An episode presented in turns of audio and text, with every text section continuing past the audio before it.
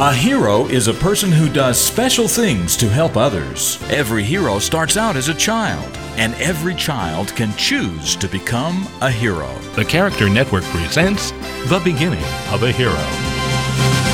Long ago, a boy named Will Rogers grew up in Oklahoma. As a very young boy, all he wanted was to become a cowboy. He even got his own pony when he was just five years old. When he was six, Will Rogers became a schoolboy as well as a cowboy.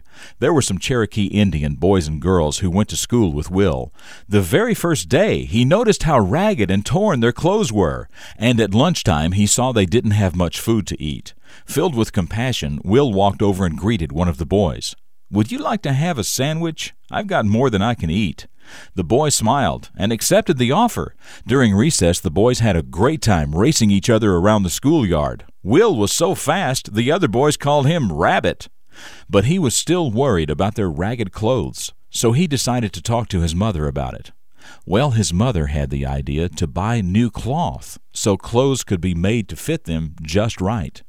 After Will Rogers had grown up and become a famous cowboy, movie star, and writer, our nation went through a terrible time known as the Great Depression.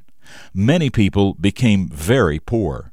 He helped keep our nation smiling during those unhappy years with the funny things he said and did. Will Rogers often said, I never met a man I didn't like. Just as he helped other children when he was a boy, he encouraged everyone who did have plenty to please share with those who did not.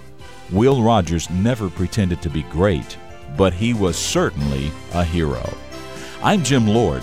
That's what I know about the beginning of this hero, and I know that you can become a hero too.